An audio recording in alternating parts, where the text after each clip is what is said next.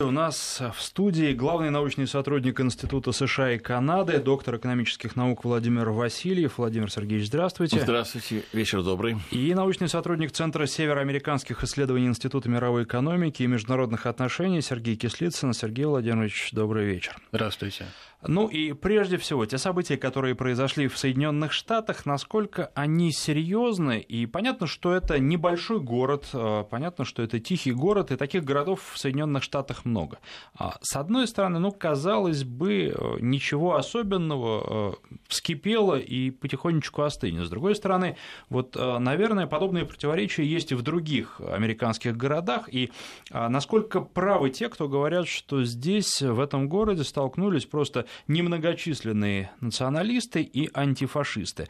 А, было бы такое же внимание к этим событиям и такой же резонанс, если бы а, довольно большая и гораздо более умеренная часть американского общества не поддерживала тех, кто протестует против вот этих местных нововведений. Ну, если вы ко мне обращаетесь, то я бы сказал так. Значимость этих событий нельзя преуменьшать по той простой причине, что они не носят местный характер – это есть продолжение тех разборок и конфронтаций, которые идет в американской столице, и которые, в общем, сегодня уже выплескиваются за ее пределы.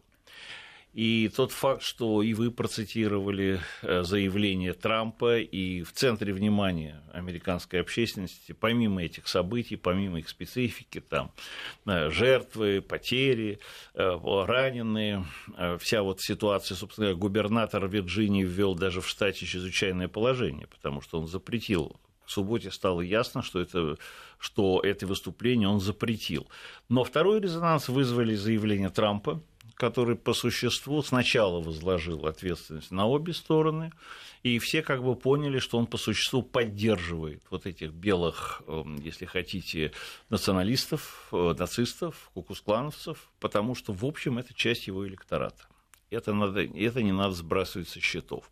С другой стороны, противниками этих выступлений являются антитрамповские силы, вот. Э, и, собственно говоря, с самого начала было совершенно очевидно, что это именно политическая конфронтация, даже если хотите определенного рода пробы сил уже в масштабах страны между сторонниками и противниками Трампа, которые, в общем, будет происходит, начала происходить, будет происходить ну, по мере того, как если, допустим, Вашингтон все дольше и дольше будет погружаться вот в, в эти разборки, в этот хаос, беспорядок. И, собственно говоря, в то, чего все больше всего опасаются, это то, что в какой-то момент времени Трамп может обратиться, скажем, к народу и проапеллировать к, Америк... к своему избирателю и сказать, что вот Вашингтонское болото мешает мне, президент США, выполнять свой мандат. Вот в этом ключе, с моей точки зрения, надо воспринимать события в Шарлотсвилле, и не только, потому что анти контрмитинги прошли в Нью-Йорке, Вашингтоне, и, возможно, волны дальше будут э, развива... растекаться и по другим э, городам и весям, американским городам и весям. А, Сергей Владимирович, вы согласны с тем, что это, ну, фактически первая ласточка?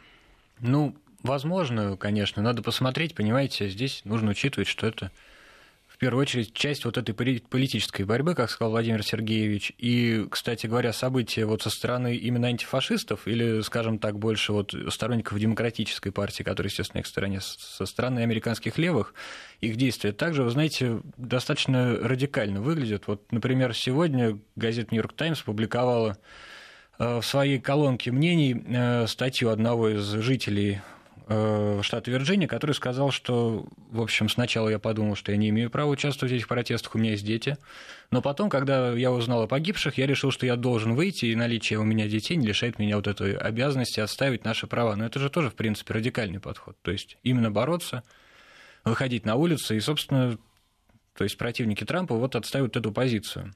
И они стараются, в принципе, упрекнуть президента при любой удобной возможности вот в рамках этого конфликта. Например, Трамп сначала обвинил просто разжигателей конфликта и сказал, что нам нужно всем держаться вместе, ему тут же припомнили, что он не упомянул именно националистов. Потом Трамп упомянул националистов не так давно. Ну вот сейчас, как да. раз буквально там ну, полчаса что? назад. Американские левые ответили, что слишком поздно упомянул. Нужно было это делать раньше.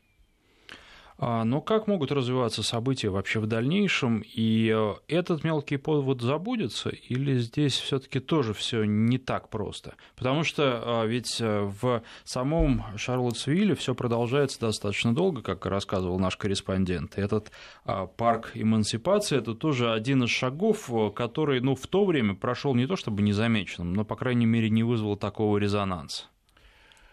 Вы знаете, ну, Тут действительно есть интересный момент, потому что что спровоцировало, собственно говоря, эти выступления? Спровоцировала вот эта волна, ну, можно сказать, глобальная война переписывания истории, сноса памятников, э, их демонтажа, и при том не просто памятников, а памятников символов. Ну, достаточно в этой связи сказать просто дать справочно, что в Америке примерно насчитывается, ну, примерно 1500 всевозможного рода таких вот памятных знаков, героям конфедерации. Э, из них примерно там свыше 700 это вот статуи, монументы, но э, герои конфедерации увековечены это города, это графство, это улицы. 10 американских баз, например, тоже носят название, вот, вернее, имена этих героев.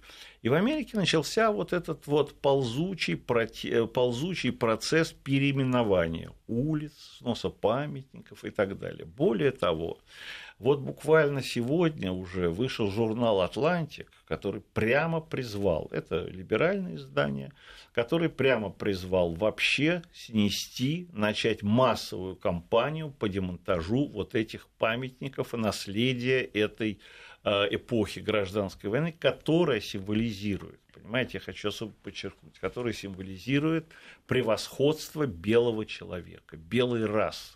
Вот генерал ассоциируется не тем, что он был там Э, эксплуататор, не тем, что он там использовал арабский труд, э, какие-то ему еще приписываются плюсы и минусы. Этот памятник символизирует вот сегодняшнее американское прочтение, это э, именно превосходство белого человека, белой расы.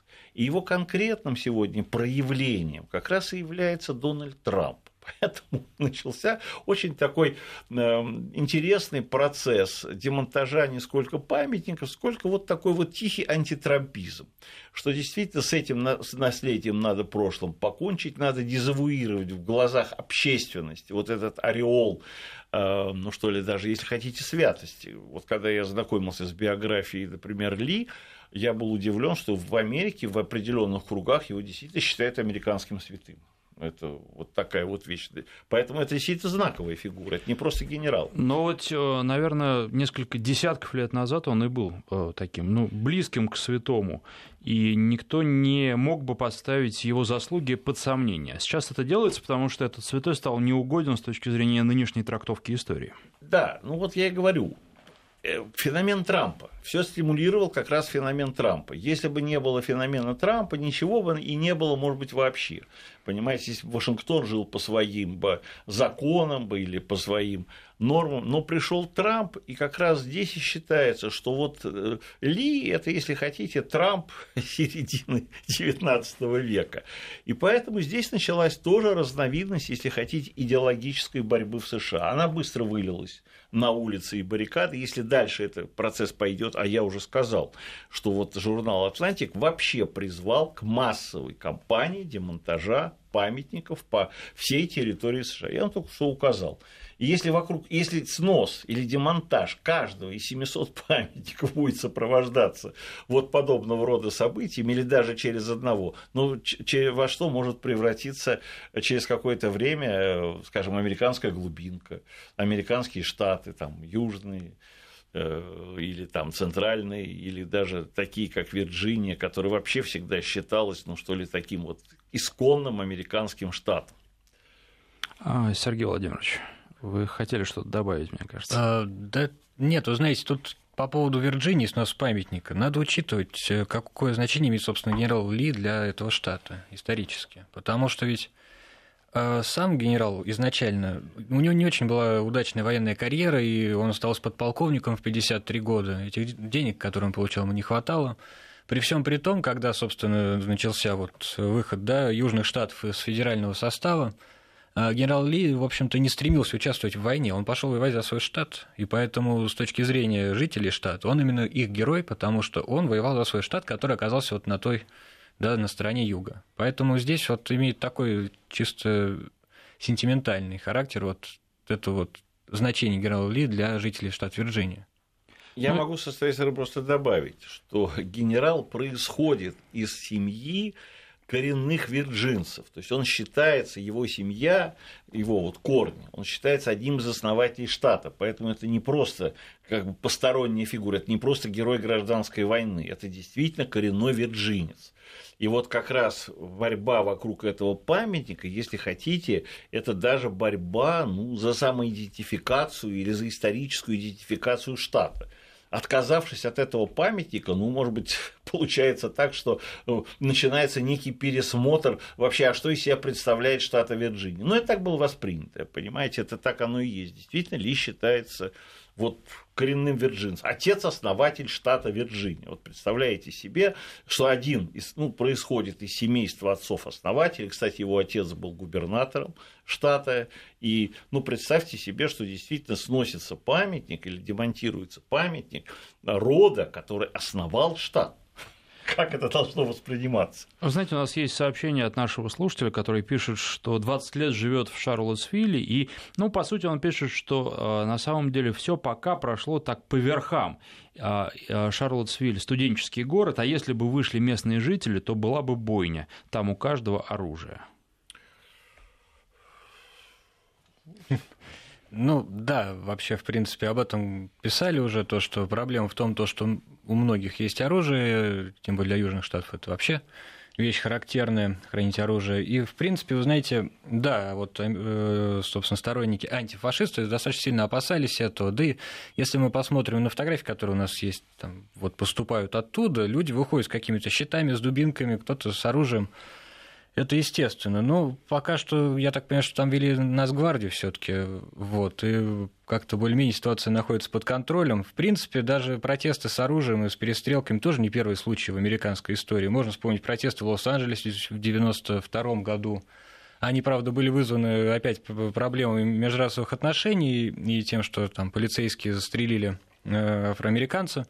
Но так или иначе, протесты длились 4 года, были тоже вот заторможены Национальной гвардией. Поэтому, в принципе, пока что ситуация у нас не разгорается и более-менее под контролем. Давайте теперь перейдем к другой теме, к теме взаимных э, дипломатических э, ограничений, которые теперь должны последовать до 1 сентября со стороны Соединенных Штатов. Они хотят ответить на наши меры, которые были приняты, соответственно, э, в связи с высылкой российских дипломатов из США перед Новым годом, плюс американцы ограничили доступ российских дипломатов на а, дачи, которые там существуют. Ну вот э, уже высказано достаточно много предположений о том, как это будет. Кто-то говорит, что американцы закроют одно из наших консульств, кто-то говорит, что вышлют дипломатов, кто-то говорит, что они ограничат поездки наших дипломатов, сузят э, зону, уменьшат радиус э, поездок, о которых российские дипломаты не должны заведомо предупреждать, а предупреждать нужно будет о поездках поездках, ну, в радиусе там 15 миль, так вот, если условно, понятно, что никто не знает, сколько точно и вообще будет ли это, но тем не менее, а предупреждать за три дня. Насколько это все а, вообще осложнит не то, что жизнь российских дипломатов, понятно, что осложнит, а наши отношения с Соединенными Штатами и к каким последствиям это может привести? Ну, вы знаете, мне кажется, что, конечно, просто вот пытаться предугадать, какой ответ предпримут Соединенные Штаты, это задача трудная, вот, и на самом деле не совсем правильно, да, неблагодарный, я бы сказал. Так или иначе, Соединенных Штатов теперь как бы мячик на их стороне поля, они что-то должны будут ответить, это понятно. Ну вот. Вопрос в том, то, что на самом деле вот после сокращения э, дипмиссии как российской, так и американской, изъятия вот этих дач и так далее, в принципе, вариантов для шагов остается не так много, и постепенно стороны их могут исчерпать, и как бы, но дипломатические отношения должны быть сохранены. Вот. Тут, с другой стороны, понимаете, Э, вопрос, там, скажем, ограничения перемещения российских дипломатов, это может быть вполне в логике э, нынешней американской политики, поскольку вот изъятой дачи мотивом стало то, что якобы российские дипломаты используют их для сбора разведданных. То же самое перемещение. Это вот из этой серии вопроса. Ну, в таком случае, если они даже что-то примут, то ответ останется теперь, теперь за Москвой. Это такая перепалка, которая просто, знаете, сопровождает, в общем-то, текущие отношения, так или иначе, с какой-то такой дипломатической точки зрения, но она никак не решает и, как мы видим, не сильно влияет на отношения администрации э, Белого дома и отношения Кремля. А наш ответ, скорее всего, будет зеркальным, или тут тоже возможны варианты, и многое будет зависеть от того, что именно американцы сделают? Знаете, я бы хотел все-таки, тем не менее, продолжить вот этот предыдущую, э, э предыдущий сюжет по поводу Ли. Почему он важен? Вы задали вопрос, является это первой ласточкой угу. или нет. Здесь есть один очень важный момент. Э, дело все в том, что когда в мае было принято городским советом в соотношении голосов 3 против 2 снести, это демонтировать памятник, то противники этого, этой меры обратились в суд – и суд постановил, что это решение должно быть отсрочено пока на полгода. Это очень важно, потому что то, что произошло, памятник пока никто не сносит. А вот что будет а допустим, что завтра в судебном порядке будет признано решение, что памятник нужно демонтировать. Вот что может возникнуть тогда, когда начнется процесс демонтажа, или не начнется процесс демонтажа. Это вот имеет как раз значение с точки зрения вот этой проблемы первой ласточки или нет. Потому что пока еще действительно, э, возвращаясь к тому, что сказал как раз э, вот слушатели, который живет в Шарлотсвилле, угу. не вышли потому, что ничего еще и не происходит. А вот если завтра что-то уже начнет происходить, вот тогда уже действительно народ может выйти в серьезный, потому что демонтаж памятника, мало того, что его стоимость примерно 400 тысяч долларов, это, не, это тоже такое удовольствие по некоторым расчетам, это имеет значение. По поводу дипломатической войны.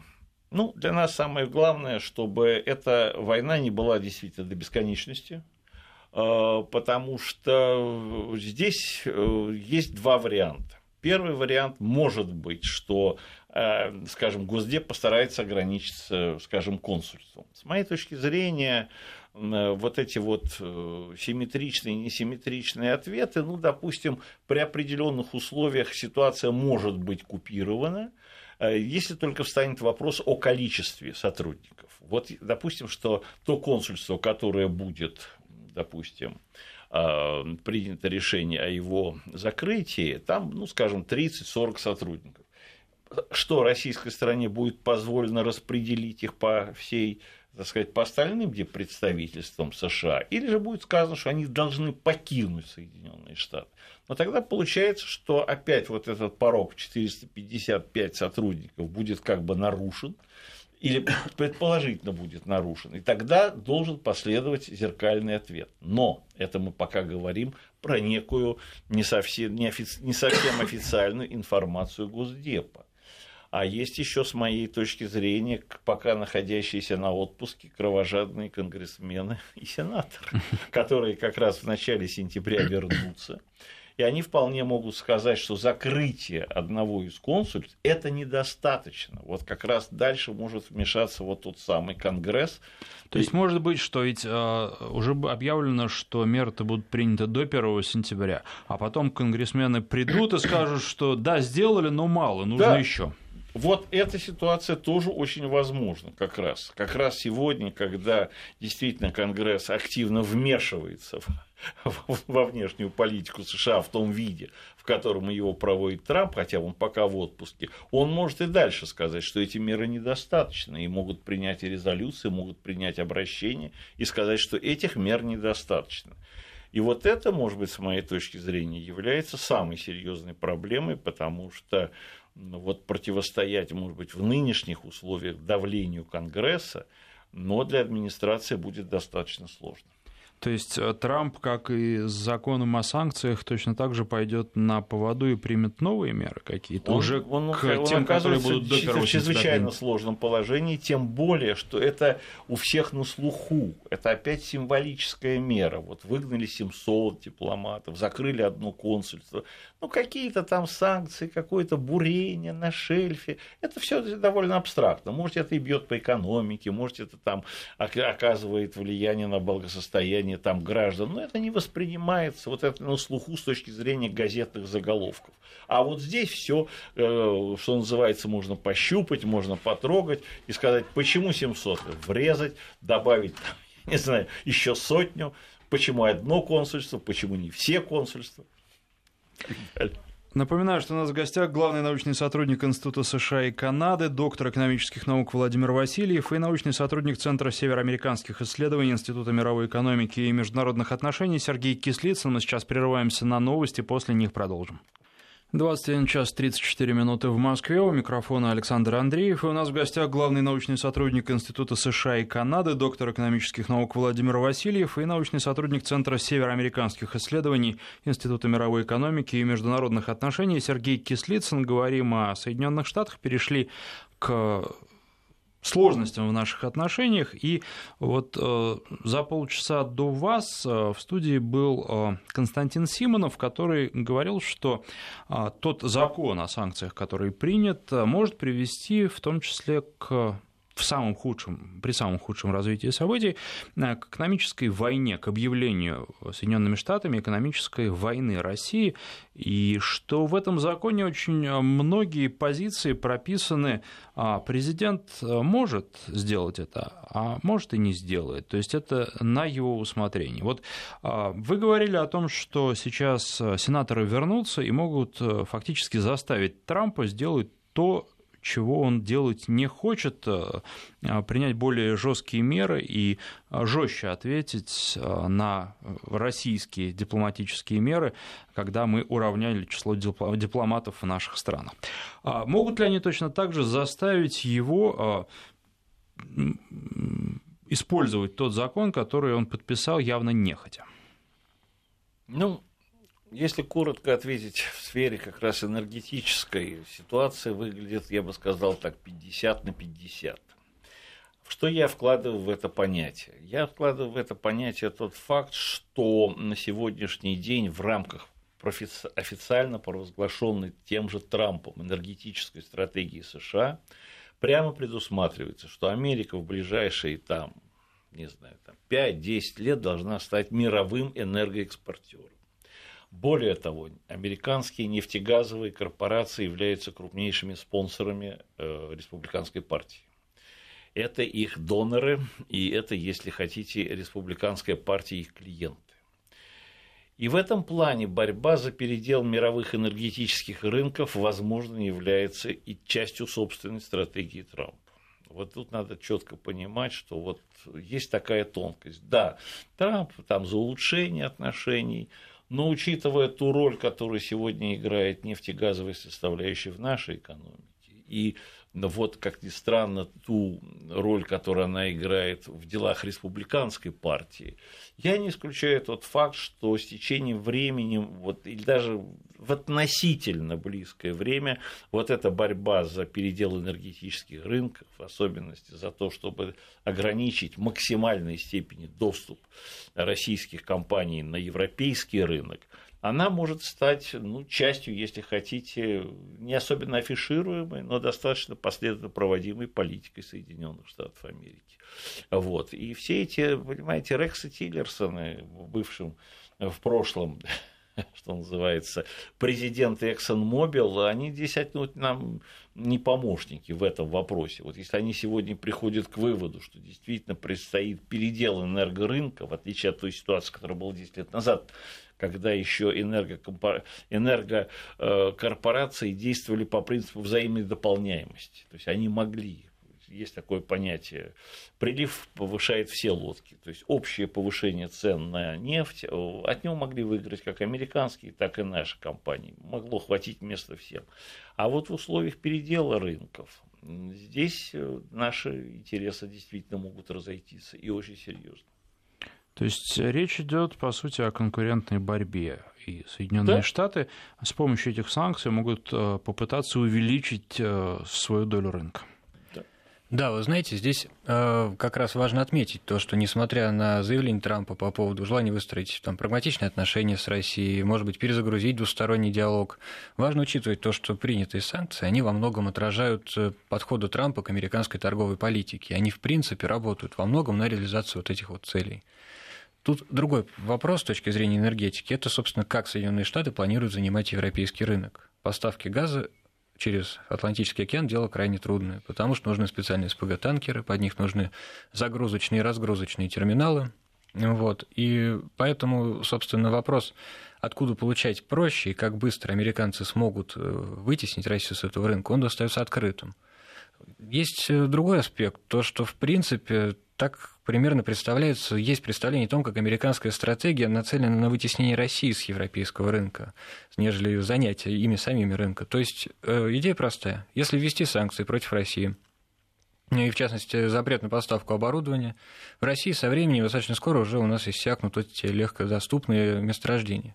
Естественно, мы не можем добывать сланцевый газ, сами у нас нет необходимых технологий в полной мере не можем э, добывать из других труднодоступных месторождений. И в этой связи Россия, соответственно, снижает уровень своих поставок, и она выходит с европейского рынка. И вот к этому моменту надо занять рынок, чтобы, во-первых, просто занять пустое место, а во-вторых, чтобы избежать э, кризиса энергетического в самой Европе. Как я понимаю, это вот э, долгосрочная стратегия, примерно, если говорить о ней в общих чертах, может быть оформлена вот в таком ключе. А европейцы с ней согласятся, потому что понятно, что такая стратегия несет для них большие риски. Да, это вот достаточно интересный вопрос, потому что европейцы, ну, в целом они, конечно, думают же про диверсификацию своего энергетического рынка, но так или иначе э, Пока что они вроде бы, вот Германия выступает против того, что там ввели санкции, что они пытаются как-то их оспаривать, может быть, обходить, что-то с этим делать. Но, понимаете, пока что практика показывает, что Европа, может быть, что-то и говорит, но в итоге все равно Соединенные Штаты основной европейский союзник. И Делает так, как надо Соединенным Штатам. Она действует с оглядкой на Соединенные Штаты и старается, в первую очередь, найти консенсус с ними, а потом уже со всеми остальными. Вот Поэтому тут нужно ждать, как, как Европа разберется с этим вопросом, но решать она будет в первую очередь Соединенными Штатами, конечно. Как вы считаете, э, как скоро появится определенность и как скоро мы сможем понять, по какому сценарию развиваются события? Это будет целиком полностью зависеть от внутриполитической ситуации внутри Соединенных Штатов. Эм, пока, я думаю, та общая неразбериха, которая, кстати, царит в Вашингтоне, возможно, работает нам на пользу. Я объясню. На самом, э, если посмотреть, правда, в этом законе прописан еще Иран, прописана и Северная Корея, но он достаточно дорогой закон. На его реализацию по американским официальным расчетам потребуется не менее 100 миллионов долларов в год чтобы вот отслеживать, э, чтобы следить э, и оценивать готовить аналитическое обоснование санкций, следить за их последствиями. Поэтому в какой степени Министерство финансов и другие, ну, оно в основном будет, оно отвечает за санкционную политику, как оно, насколько оно будет эффективно проводить, или насколько быстро, это вопрос очень серьезный. То есть это, это, это как бы вопрос открытый, потому что вот эта неукомплектованность кадрами и неразбериха, которые есть сегодня в Вашингтоне, они действительно позволяют надеяться на то, что здесь на это пока можно сделать ставку. То есть в ближайшее время будет Вашингтону просто будет не до этого. Он может здесь играть на, на, вот, э, на, это, э, на это можно сыграть, потому что администрация может играть на этом Трампа. Но с другой стороны, вот с моей точки зрения, позиция Конгресса и у Трампа нарастает, постоянно нарастает противоречие с Конгрессом. Конгресс может э, действительно оказать на Трампа сегодня давление в пользу того, чтобы администрация э, вот как бы начала практические действия по реализации санкционной политики в отношении России. Просто вот потребовать принять резолюции, чтобы она как-то отчиталась, чтобы было внесено намерение и так далее. Вот все, что мы сегодня получаем из Вашингтона, вот этот вот конфликт между Конгрессом и президентом может принять вот еще и эти формы, потому что здесь эти санкционные, уже подписанный санкционный закон, могут э, конгрессмены в отместку за несговорчивость Трампа, за его противодействие э, там, конгрессменам, сенаторам, могут заставить его, могут оказать на него давление, чтобы он именно принимал, действовал более активно в плане практической реализации принятого закона. Вы сказали, что многое будет зависеть от событий, которые происходят внутри Америки. А реформа медицинской системы, отмена а, Обама Ке, насколько сильно влияет на происходящее в США? Вообще а, здесь что будет происходить и насколько сейчас американская система здравоохранения, ну и вообще Америка в целом, соответствует внешнему видению того, как обстоят дела. Ведь э, Америку часто представляют страной, где все люди с точки зрения медицины обеспечены, и они всегда могут получить э, помощь. А ведь на самом деле это не так. Собственно, проблема-то возникла как раз из того, что далеко не все могут помощь э, получить, и некоторые просто, ну, по сути, умирают без необходимой медицинской помощи. Ну, помимо самой программы, доступного медицинского страхования, есть еще и политика. Вот так как все это происходило, и голосование в Сенате, и последующий обмен любезностями между Трампом и МакКоннеллом, можно было вообще понять, что республиканцы совершенно сознательно торпедировали вот эти вот усилия, в том числе Трамп прямо обвинил, что МакКоннелл ничего не сделал для того, чтобы этот закон был принят в том виде, в котором это он уже практически шел. И вся эта история с Маккейном, это тоже часть вот этого, если хотите... Владимир конс... Сергеевич, давайте сейчас прервемся, у нас да. это обязательный перерыв да. на две минуты буквально, а потом продолжим, да. потому что тема большая. 21 час 48 минут в Москве. У микрофона Александр Андреев. Напоминаю, что у нас в гостях главный научный сотрудник Института США и Канады, доктор экономических наук Владимир Васильев и научный сотрудник Центра североамериканских исследований Института мировой экономики и международных отношений Сергей Кислицын. И речь сейчас о системе медицинского страхования Соединенных Штатов. И, может быть, для россиян эта тема не очень понятная, но вот, а, наверное, проблемы могут возникнуть не менее серьезные, чем в Шарлоттсвилле, если эта система перестанет работать. Нет, тут я просто хочу сказать, что, коротко сказать, что Сенат встал на путь такого тихого саботажа внутри, э, внутри политической повестки дня Трампа. То есть это было сделано для того, чтобы как бы дискредитировать Трампа, поскольку Трамп вот обещал одно, второе, он лучше отношения с Россией, тут ему ввели санкции, попробую улучшить отношения в этих условиях. Первым делом он обещал отменить там и реформировать, ну, главное, отменить вот эту вот э, Обаму Кер, Конгресс ему тут же это торпедировал, Дальше на очереди непонятная налоговая реформа, и все как бы, понимаете, это все работает на то, чтобы вот как раз рейтинг или степень общественного доверия Трампа падал, и вокруг него создавалось ощущение, что это неэффективный президент. Вот пока складывается впечатление вот на середине августа, что вот эта часть, вот, вот, вот что происходит на самом деле. А что касается вот этих простых американцев, как будет система работать, кто сколько получит, вот это действительно мало кого волнует. И э, в Вашингтоне. И вот на этом, может быть, сегодня как раз и будет строить свою, там, скажем, дальнейшую политическую линию, скажем, ну, тот же Трамп. Ну, может быть, те же республиканцы. Ну, в Вашингтоне это никого не волнует, но тем не менее, наверное, те 45 э, э, миллионов американцев, у которых вообще нет э, карты обязательного медицинского страхования, очень волнуются по этому поводу. И возможно ли здесь действительно массовые акции протеста и новый разлом, а новые линии противостояния вот уже по этому сценарию и по этой теме?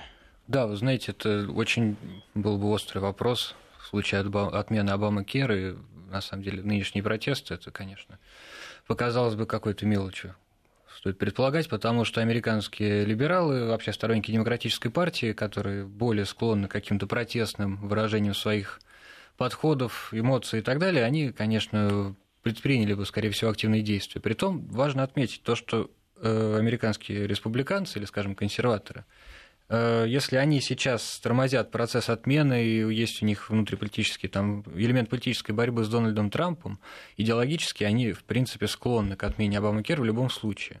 Если так говорить и не брать в расчет, скажем, неоконсерваторов, которые более-менее поддерживают идеи социальной помощи и так далее, в целом вот позиция Трампа и многих таких вот э, классических американских консерваторов, она в общем, в каком смысле основываются на идеологической тяге создания социальных условий, вот, которые были до кризиса 29 года и до э, нового курса э, президента Рузвельта, то есть отмена каких-то особых вот социальных дотаций, социальной помощи, медицинского здравоохранения, потому что, вот, как говорит, скажем, один из лидеров американских таких палеоконсерваторов, то есть крайних консерваторов, Э, Патрик Бьюкин, он считает, что вот подобная социальная поддержка, она порождает нахлебничество в обществе, тем более, что большая часть этих нахлебников – это иммигранты, которые приезжают в Соединенные Штаты, садятся на пособие и не работают. В то время как, когда человек вынужден работать, с точки зрения, опять же, протестантской этики, он развивается, он сам себя обеспечивает и сам себя спасает в случае каких-то проблем. А вот эти вот социальные программы, они мешают нормальному развитию общества и пожирают федеральный бюджет. Это вот позиция, она очень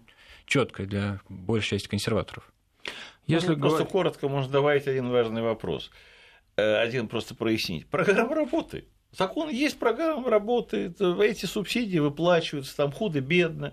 То есть она работает, поэтому нет пока оснований, поскольку вот застопорилось действие Конгресса, поскольку он ничего не принял, то в том виде, в котором она была сделана при Обаме, она идет на автопилоте.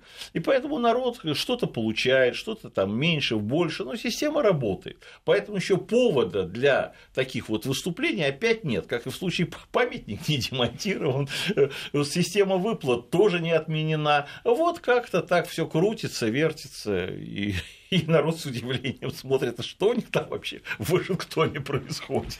Но это вообще все напоминает э, закипающий котел. Потихонечку булькает, но ведь может и начать кипеть в полную силу. Совершенно верно. Вот это и есть основная проблема. А, мы очень много говорим сегодня о противостоянии президента США, американский конгресс, выборов в конгресс предстоят э, не так долго до них осталось, не так много времени до них осталось. А могут они что-то изменить? Ко мне. Вы знаете, да, конечно. Да, конечно. Демократы потирают ручки, потому что республиканская партия не выполняет свои обещания. Более того, она полностью как бы контролирует Вашингтон, обе палаты Конгресса и Белый дом. И демократы уже так иногда намекают и тонко говорят о том, что да, возможно, 2018 год будет годом большого реванша, если эти тенденции и дальше сохранят свое действие.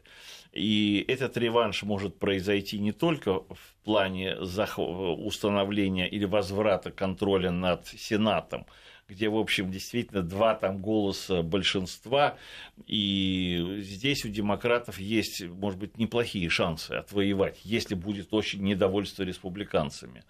Но и даже палату представителей. Вот э, у республиканцев, вообще-то говоря, перспектива потеря Конгресса на промежуточных выборах 2018 года, она вырисовывается. И многие американские, скажем, политтехнологи, работающие на демократическую партию, сейчас как бы такие ну, делают оптимистические прогнозы, что если это дальше тенденция сохранится, демократы вполне могут отыграть в 2018 году одним ударом все, то есть вернуть себе Конгресс и Палату, и Сенат. Ну, казалось бы, республиканцы не дураки и не должны до этого доводить. Или пока кажется, что могут довести? Ну, республиканцам, по сути, нечего действительно предложить, чтобы привлечь к себе какой-то новый электорат или колеблющийся электорат. Как и демократы, в принципе, они тоже находятся в идеологическом кризисе, но у республиканцев он более ярко выражен и как-то более точно оформлен, потому что республиканцы не принимают те перемены, которые произошли в период президентства Обамы в социальной сфере, но они уже часть американской жизни. Вот. И здесь э, вот этот вот момент, он конечно, тормозит прогресс республиканской партии. На данный момент у них нет какого-то переосмысления американского будущего. Они пытаются вернуться, там, если не к Рузвельту, там, 30 до, к периоду до Рузвельта и 30-х годов, то хотя бы к периоду Рональда Рейгана. Они эксплуатируют его политический образ. У них нет нового Рейгана, они мечтают воссоздать того старого. Ну, а это все таки было уже 30 лет назад. А поддержать Трампа не вариант? Трамп не часть истеблишмента, и он все-таки достаточно спорные позиции занимает даже по отношению к республиканской партии, к ее классическому мейнстриму, вот такому, да, истеблишменту, в том числе вот касаемо вопросов внешней политики. Если там в торговой политике хорошо, они более-менее с ним согласны, если по каким-то классическим там ценностям консервативным они согласны, то вот вопрос внутренней, внешней политики, он, конечно, для них значительно сильно, э, сильно они разнятся. И, скажем, значи, э, большие части республиканской партии, например, неоконсерваторы, они вообще выступают против Трампа и находятся в его оппозиции. А нельзя забывать, что это крайне влиятельное течение, которое формировало, например, внешнеполитическую повестку Буша-младшего. И даже будучи дискредитированным после провала военной операции в Ираке, по сути, они по-прежнему сохранили свое влияние, и за ними стоят достаточно влиятельные силы. Вот они выступают против Трампа. Ну, пока получается, что э, республиканцы скорее утонут вместе с Трампом, чем каким-то образом найдут с ним э, точки соприкосновения. Я в этой студии уже слышал точку зрения о том, что в 2018 году в американской политике может появиться много новых лиц. Насколько вы ее разделяете? Или все-таки лица в основном будут старые? А имеется в виду, ну, лица здесь простые. Мы говорим о сенаторах, мы говорим о конгрессменах, мы говорим... Да, этот процессы сегодня идут, они в основном затрагивают демократическую партию, потому что демократическая партия, как сказал Сергей Владимирович, тоже переживает кризис, потому что вот это общее, что называется, э, дело не только в разочарованности в республиканцах, но еще надо очаровать и демократов. То есть э, должно быть еще очарование демократами. А вот здесь пока не все есть. У демократов пока мало, что ли, новых имен. Демократы тоже э, привержены каким-то старым традициям или старым фигурам. Э, там тоже господствует, если хотите, вот этот вот демократический истеблишмент, который, не, который хочет сохранить контроль над партией, а приход любых новых имен – это ослабление их контроля. И в этом плане у демократов тоже идут очень серьезные разборки. Идут. А, эти новые люди, у нас минута буквально остается, поэтому так, время только для короткого ответа. Эти новые люди, они будут проводить новую политику или лица будут э, новые, а политика старая? Ну, демократам сегодня важно выдвинуть... Поли... Они не контролируют политику, э, поскольку власть не у них. Но им важно выдвинуть новые лица, которые можно пристегнуть новые программы. Или, по крайней мере, старые идеи подать в новые оболочки. Ну что же, как я понимаю, в Америке тоже очень непростая ситуация снаружи все выглядит э, достаточно стабильным, но как только начинаешь копать, э, возникают противоречия, причем противоречий много. Я думаю, что мы говорили только о некоторых из них, а на самом деле их гораздо больше. Спасибо вам за столь обстоятельную беседу. Напоминаю, что в студии были главный научный сотрудник Института США и Канады, доктор экономических наук Владимир Васильев и научный сотрудник Центра североамериканских исследований Института мировой экономики и международных отношений Сергей Кислицын.